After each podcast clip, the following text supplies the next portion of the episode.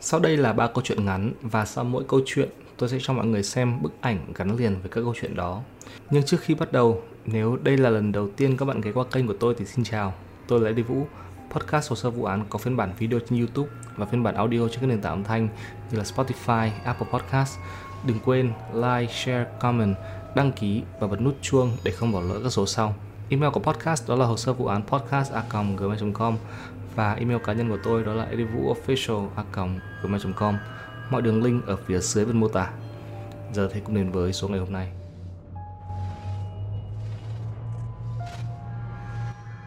Công viên Disneyland luôn có khẩu hiệu là nơi hạnh phúc nhất thế giới với hàng triệu du khách tham quan mỗi năm. Ở đây, các địa điểm tham quan, trò chơi, sân khấu, dạp hát được xây mới và sửa chữa mỗi năm. Vào năm 1974, Disney mở một dạp hát hình tròn có tên là America Sings.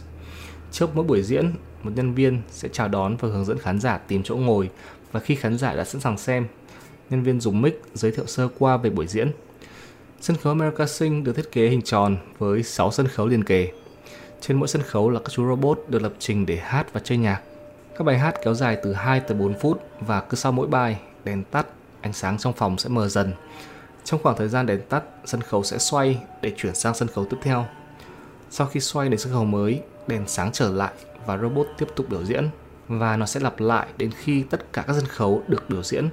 Deborah Killstone, 18 tuổi, xinh đẹp và hướng ngoại, là một trong những nhân viên đầu tiên làm việc ở America Sing. Vào 10 giờ tối ngày 8 tháng 7 năm 1974, như thường lệ, Deborah chào đón khán giả vào dạp.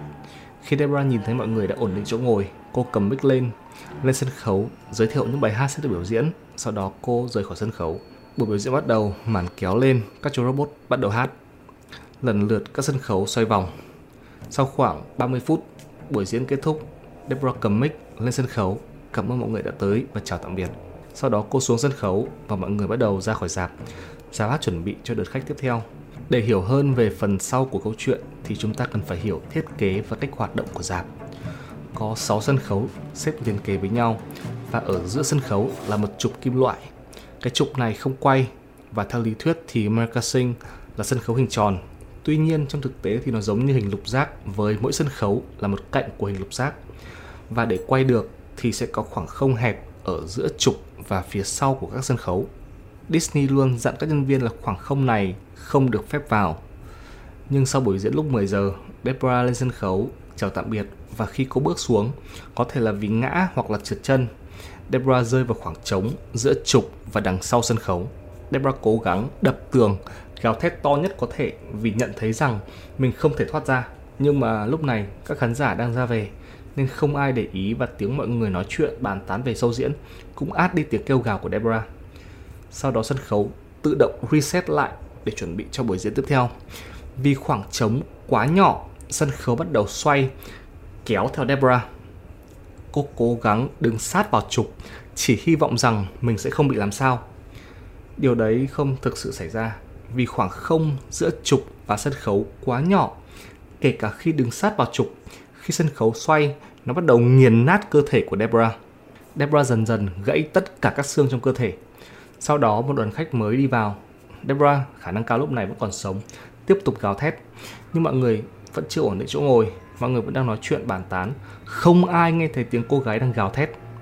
Khi buổi diễn bắt đầu, tiếng nhạc, tiếng trống, tiếng hát lại át đi tiếng hét của cô gái 18 tuổi. Nên cứ tầm 2 tới 4 phút, cơ thể của Deborah bị cuốn, bị xoắn, bị nghiền, bị kéo, gãy gần như hết tất cả các xương trong cơ thể. Một số người trong khán giả cũng nghe được tiếng hét, nhưng họ cho rằng tiếng hét đó là tiếng hò reo hoặc là tiếng trẻ con từ bên ngoài. Một số thì lại cho rằng đó là một phần của chương trình. Mãi tới khi buổi diễn kết thúc, một khán giả tới báo cho nhân viên của Disney và khi họ tìm thấy Deborah, cô đã qua đời. Chỉ 9 ngày sau khi America Sing mở cửa. Disney sau đó trả một khoản tiền nhỏ cho gia đình của Deborah. Ngoài ra cũng xây các biện pháp an toàn để không một ai rơi vào nơi mà Deborah thiệt mạng. Đây là bức ảnh cuối cùng của Deborah khi cô đang giới thiệu các tiết mục biểu diễn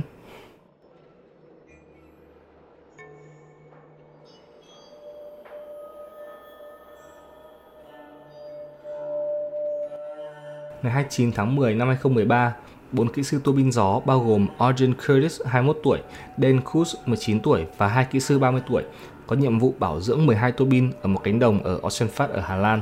Arjun và Dan là hai kỹ sư trẻ tuổi nhưng vô cùng hào hức làm việc. Hai kỹ sư 30 tuổi còn lại là những người có kinh nghiệm hơn, được ghép cùng để hỗ trợ khi cần thiết. Như thường ngày, cả bốn người gặp nhau, nói chuyện một lúc rồi lái xe ra cánh đồng để bắt đầu công việc. Sửa chữa tua bin gió là công việc không quá khó với bốn người. Dan và Arjun mặc dù mới vào nghề nhưng được sự hỗ trợ từ hai người cấp cao. Họ đang tự tin và dần dần quen với công việc. Điều mà họ không biết là những tua bin gió họ phải sửa ngày hôm nay hơi khác so với những gì họ đã làm trước kia. Tua bin gió họ phải sửa là tua bin Vesta.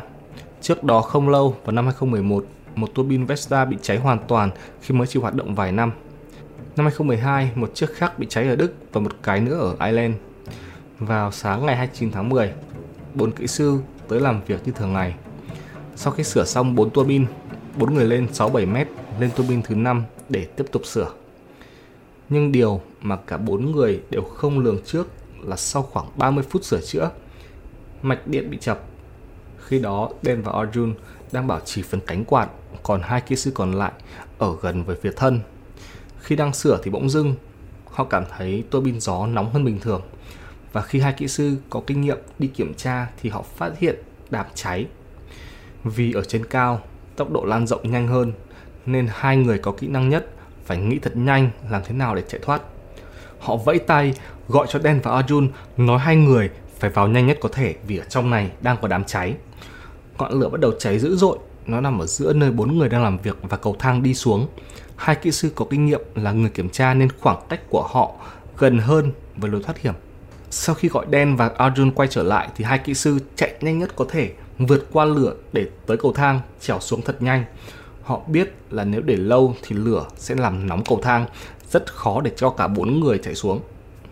Hai kỹ sư may mắn chạy thoát, quay lại nhìn nơi mà hai đồng nghiệp trẻ đang làm việc. Lúc này thì lửa đang cháy quá lớn, khói bốc lên nghi ngút. Những người dân sống xung quanh cũng bắt đầu để ý và họ liên lạc ngay cho cảnh sát. Không lâu sau, cứu thương và trực thăng đến tới hỗ trợ. Lúc này thì đám cháy quá lớn, Dan và Arjun không thể nào vượt lửa để tới cầu thang chạy xuống được và kể cả khi tới cầu thang thì lúc này cầu thang quá nóng không thể bám để từ từ chạy xuống được.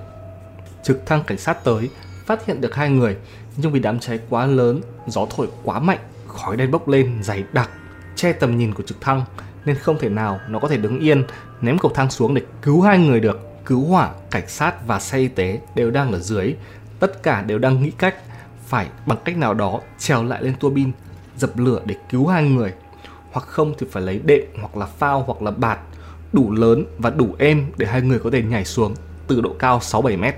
Thời gian đang rất gấp rút để có thể tìm được những thứ như vậy thì rất là khó. Dan và Arjun nhìn xuống dưới mọi người đang tìm cách cứu mình. Trực thăng đang bay xung quanh nhưng không biết làm thế nào để giúp. Họ biết số phận của họ là gì. Hai kỹ sư trẻ ôm nhau, động viên, rồi Onjun lấy hết dũng khí nhảy từ trên tua bin gió xuống còn Ben thì đứng im chờ ngọn lửa ăn sống mình công ty gửi lời chia buồn tới hai gia đình hai kỹ sư có kinh nghiệm nói rằng họ đã mất đi hai người bạn của mình ngoài ra đã có thêm nhiều chính sách để đảm bảo an toàn cho các kỹ sư và tạo ra các bài tập để giúp họ đối phó với trường hợp khẩn cấp giống như này. Đây là bức ảnh cuối cùng của hai người. Họ đứng trên tua bin ôm nhau để chuẩn bị cho những gì sắp tới.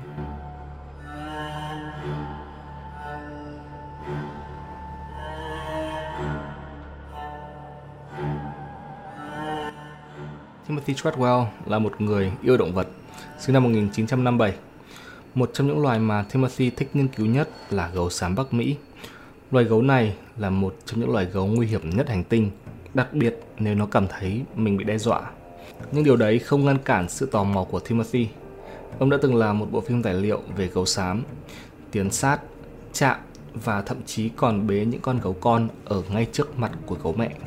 Timothy rất tự tin về hiểu biết và mối quan hệ của mình với gấu xám, dành thời gian cắm trại và sống ở trong rừng, quan sát và luôn muốn ở gần những chú gấu.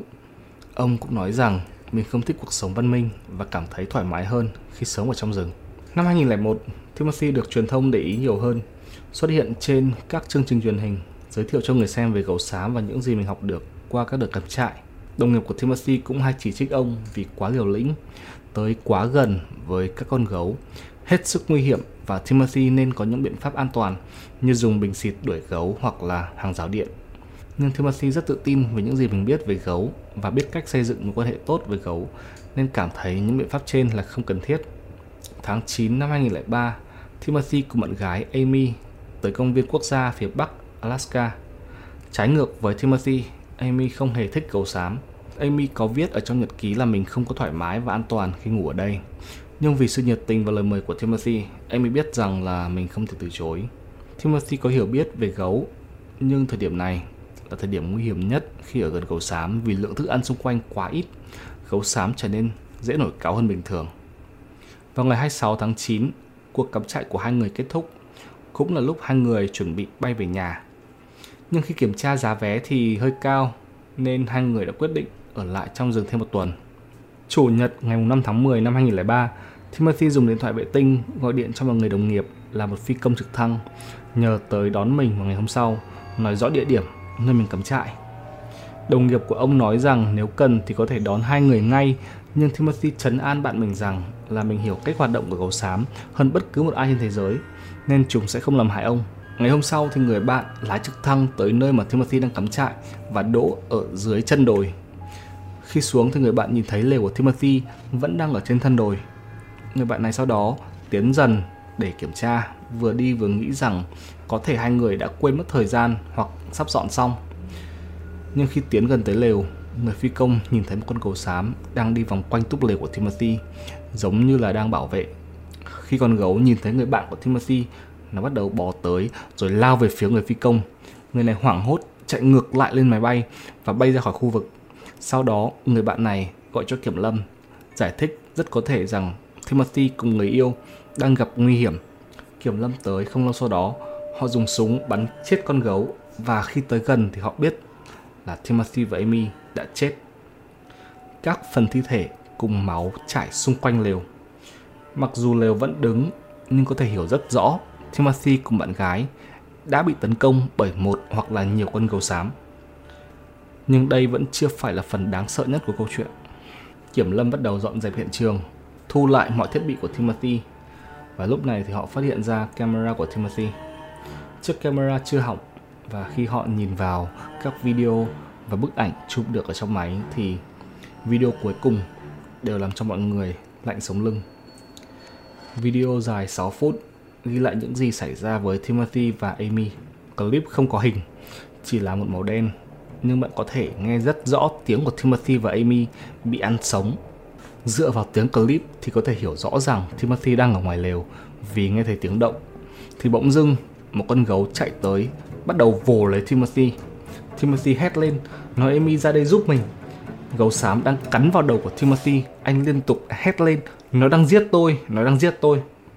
Amy hét giả vờ chết đi nhưng không có tác dụng rồi Amy lại hét lên đánh trả nó đi Timothy bảo Amy chạy đi nhưng vì quá sốc và sợ Amy chỉ khóc và không thể di chuyển cô vừa nhìn thấy bạn trai của mình bị cắn và bị xé xác sau khi Timothy không còn hét nữa, con gấu mang xác ra khỏi lều Amy chỉ ngồi, khóc, rồi vài phút sau, tiếng gầm ngừ của con gấu quay trở lại Amy hét lên, nhưng cũng chỉ vài phút thì video ngừng quay.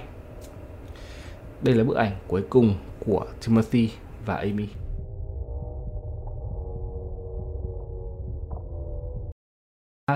Đừng quên like, share, comment, đăng ký và bật nút chuông để không bỏ lỡ số sau. Email của podcast đó là hồ sơ vụ án podcast@gmail.com. Còn email cá nhân của tôi đó là edvuofficial@gmail.com. Cảm ơn mọi người đã lắng nghe. Xin chào.